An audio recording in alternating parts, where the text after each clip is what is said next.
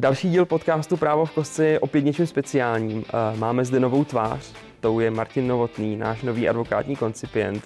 A já jsem mu dal takovou eh, krásnou přezdívku, že to je odborník na závazky a je to milovník těch závazků a tím myslím teď těch podle občanského zákonníku. Pokud vás zajímá, kdo Martin je a čím se zabývá, protože studuje také doktorské studium, tak si puste následující podcast.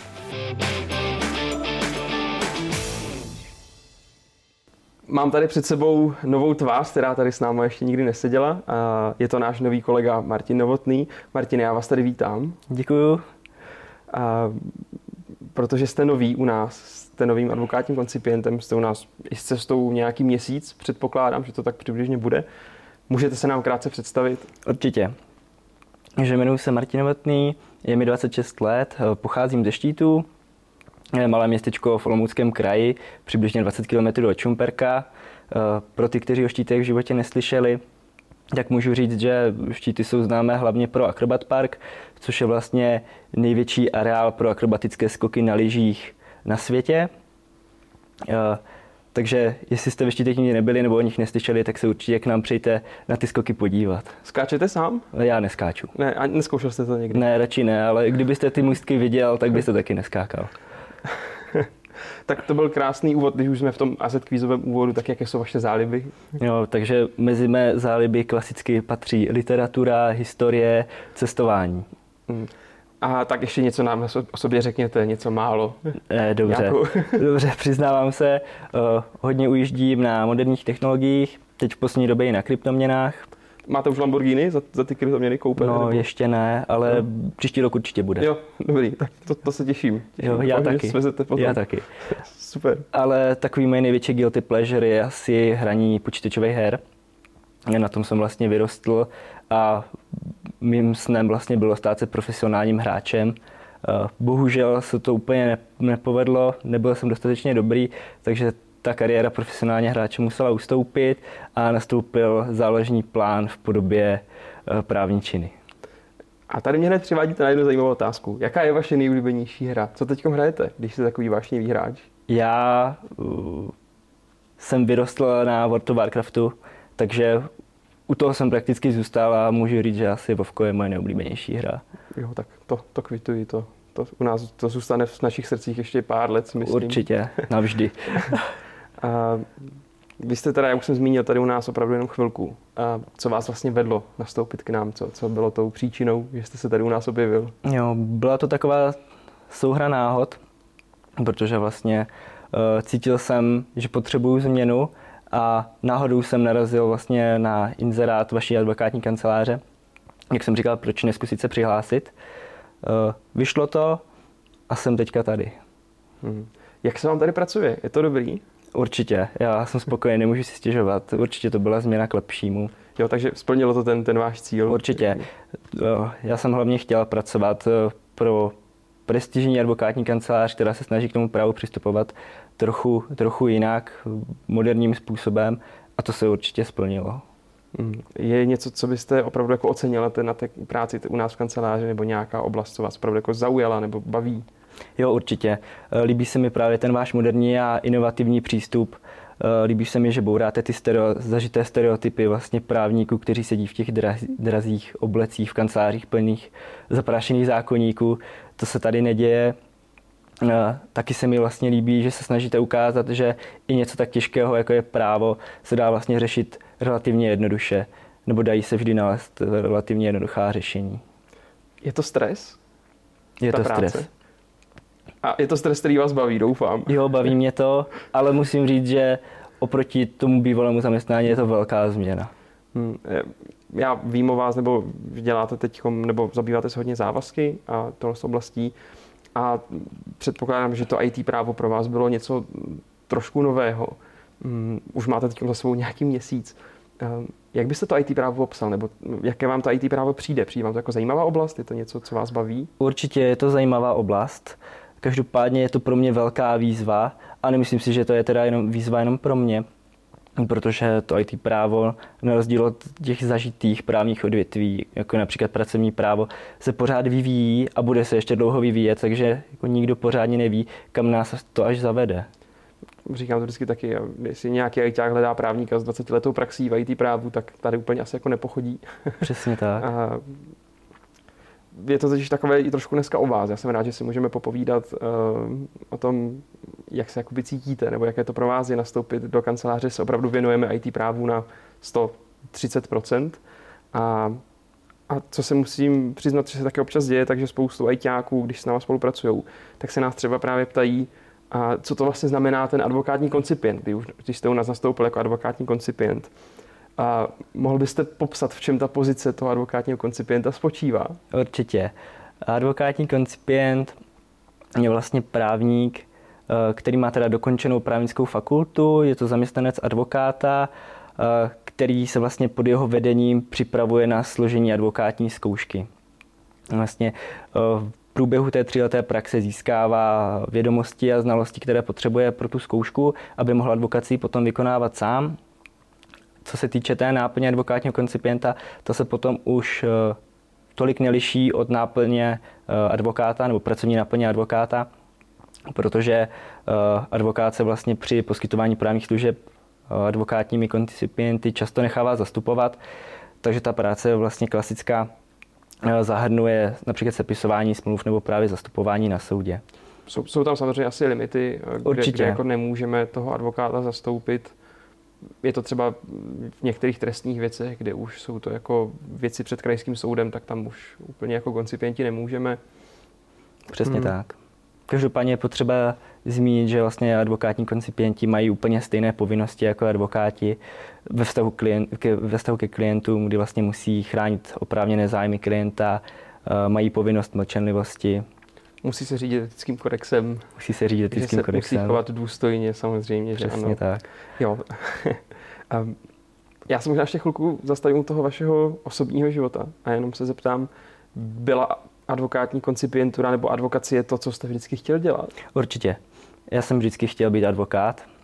Hmm. Uh, poslední dobou ne, že by se to změnilo, to moje přesvědčení, ale nabývá to trošku jiný rozměry. Uh, Nevím, jestli v budoucnu toho budu chtít se trvat, ale zatím se mi to líbí. Každopádně je to náročná a vyčerpávající práce. Což je asi ten důvod, proč nevíte, jestli, jestli to vydržíte, nebo jako jestli to budete chtít dělat Přesně i do budoucna. Hmm. No každopádně, kromě toho, že jste koncipient a že jste u nás teď chvíli, tak jste vlastně eh, jediný z nás, který také k tomu studuje ještě doktorské studium. Pardon, teď bych urazil kolegyni do Prahy, Míšu Garajovou, tak jste druhý, který studuje doktorské studium, a, takže jste doktorant. Jo, jo, jsem a, doktorant. A čím se zabýváte ve svém doktorském studiu? Jsem doktorant na katedře obchodního práva tady v Brně na právnické fakultě Masarykovy univerzity. To moje výzkumné zaměření je vlastně na zásadu infavorem negoti, nebo infavorem negocí. Úplně zjednodušeně to znamená, že vždy je potřeba hledat důvody vlastně pro platnost právního jednání, nikoli pro jeho neplatnost. To znamená, že ve chvíli, kdy se ve smlouvě nejde něco špatně, tak my bychom měli hledat důvod, proč ta smlouva je platná a hledat, dů, hledat způsoby, jak to zhojit, a ne rovnou tu smlouvu prohlásit za neplatnou. My jsme na tohle téma dneska vlastně kolem oběda, když jsme si chystali na ten podcast, tak jsme na toto téma dost vedli vášnivou debatu mezi sebou, že to je opravdu teoretické téma, opravdu ano. hodně.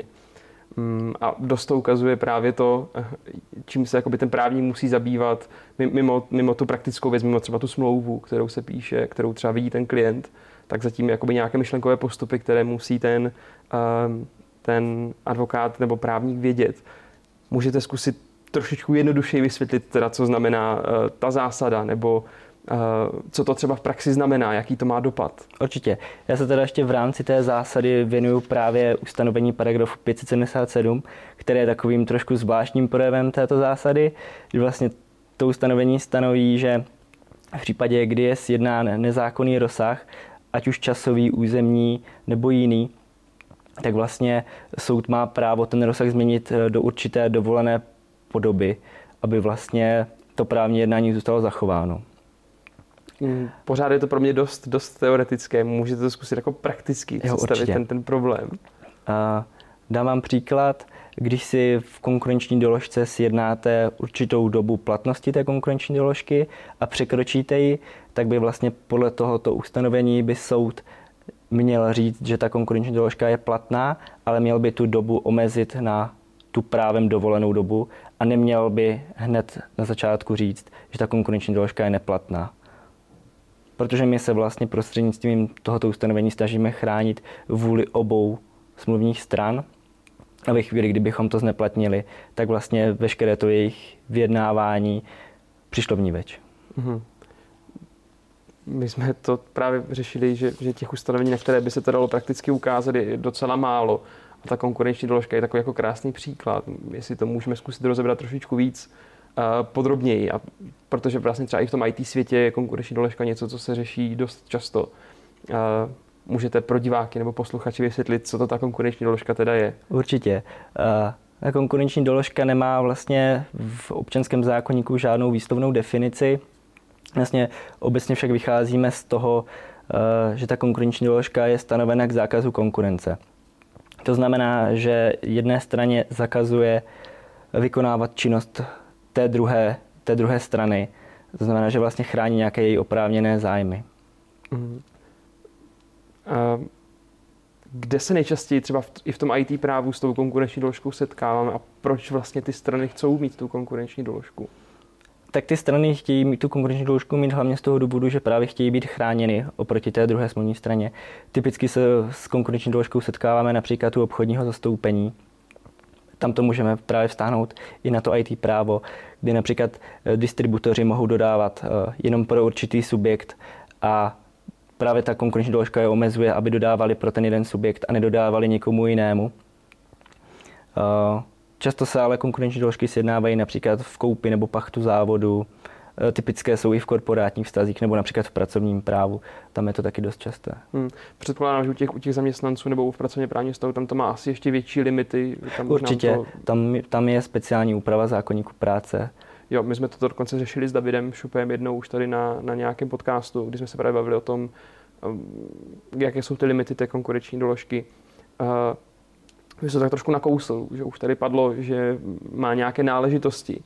Ale jak by teda podle toho zákona ta konkurenční doložka měla opravdu vypadat? Protože já si dokážu představit, že eh, kdybych byl ta vývojářská společnost například, co bych chtěla distribuovat software, tak bych prostě chtěl, aby ten člověk, kterému předám to know-how pro ten software, eh, tak aby už nikdy nenabízela nikomu nic, eh, nikdy, do konce života nejlépe, a ani v jiné zemi, Jaké jsou teda ty náležitosti té konkurenční doložky? Co by měla obsahovat, aby prošla podle zákona?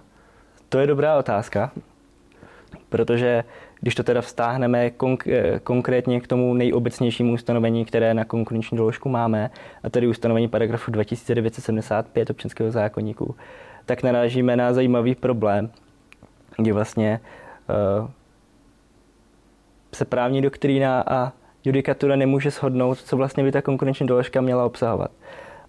Právní doktrína nebo odborná veřejnost obecně tvrdí, že by konkurenční doložka měla obsahovat všechny tři podstatné náležitosti konkurenční doložky, kterými jsou vlastně určité vymezení rozsahu té zakázané činnosti, potom území, na kterém se ta činnost nesmí vykonávat a vymezení osob, vůči kterým se ta činnost nesmí vykonávat.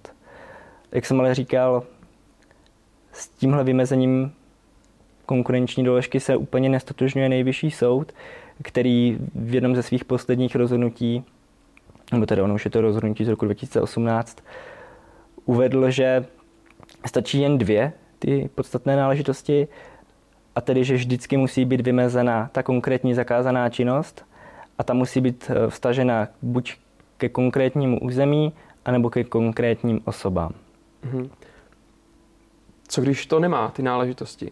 Co když ta konkurenční doložka uh, říká, zakazuje se úplně všechno?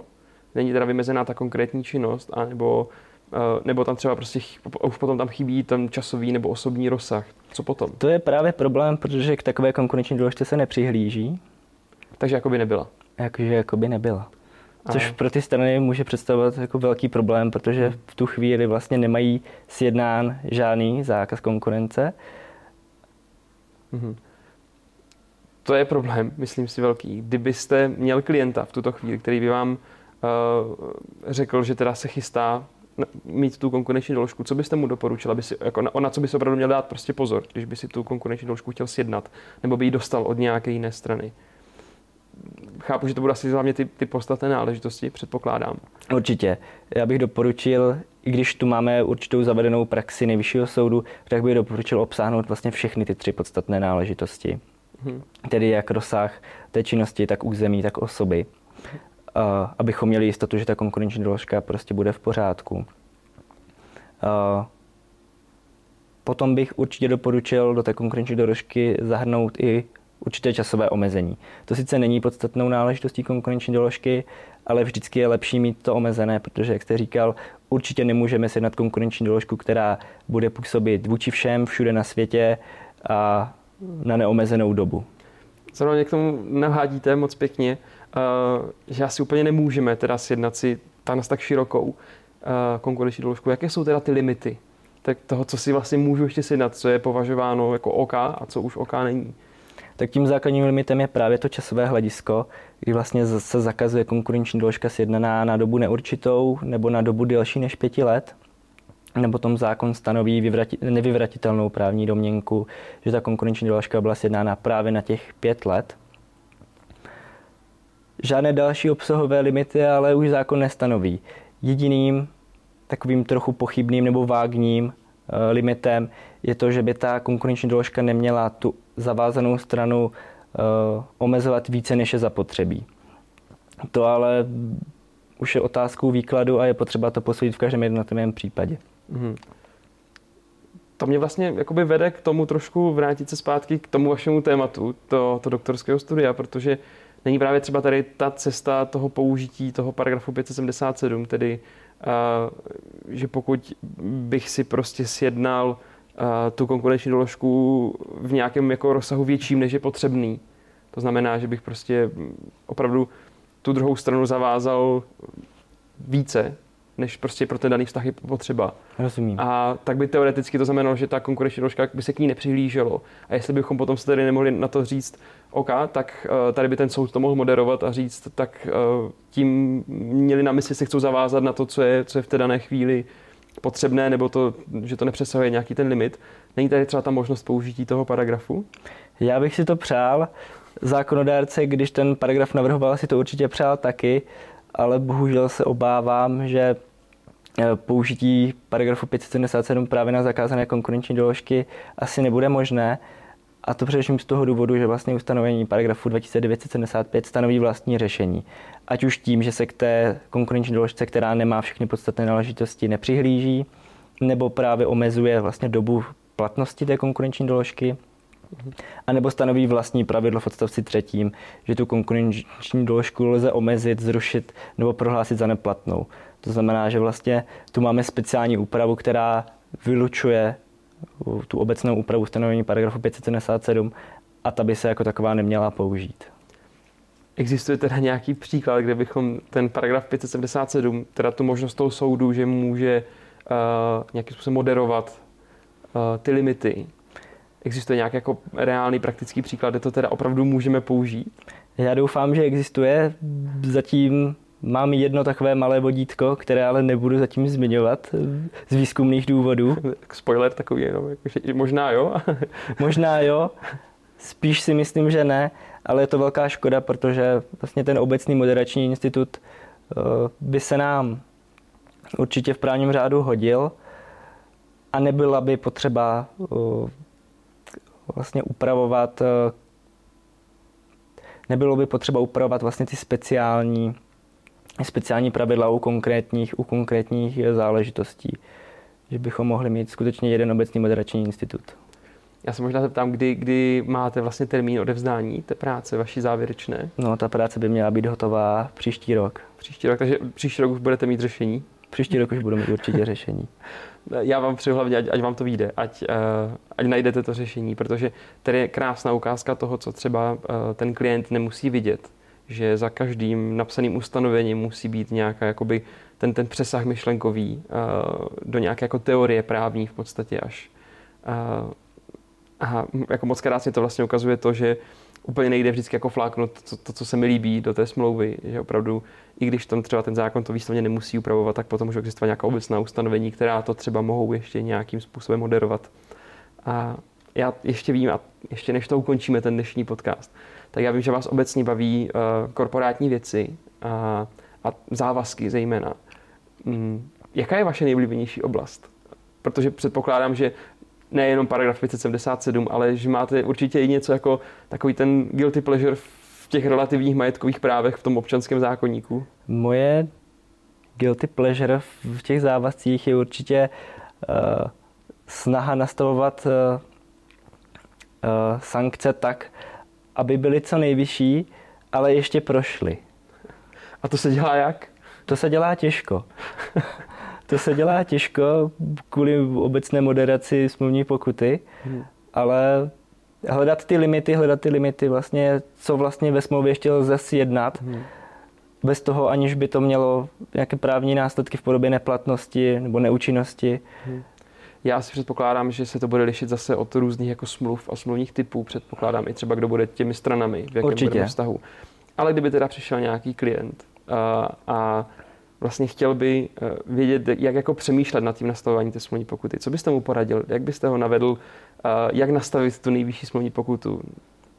Uh, jestli si dobře vybavuju, tak uh, nejvyšší přípustná smluvní pokuta stanovená denní sazbou je, myslím, půl procenta denně z té, část, z té částky toho konkrétního plnění. A to se bere, to se bere jako takový asi obecný limit.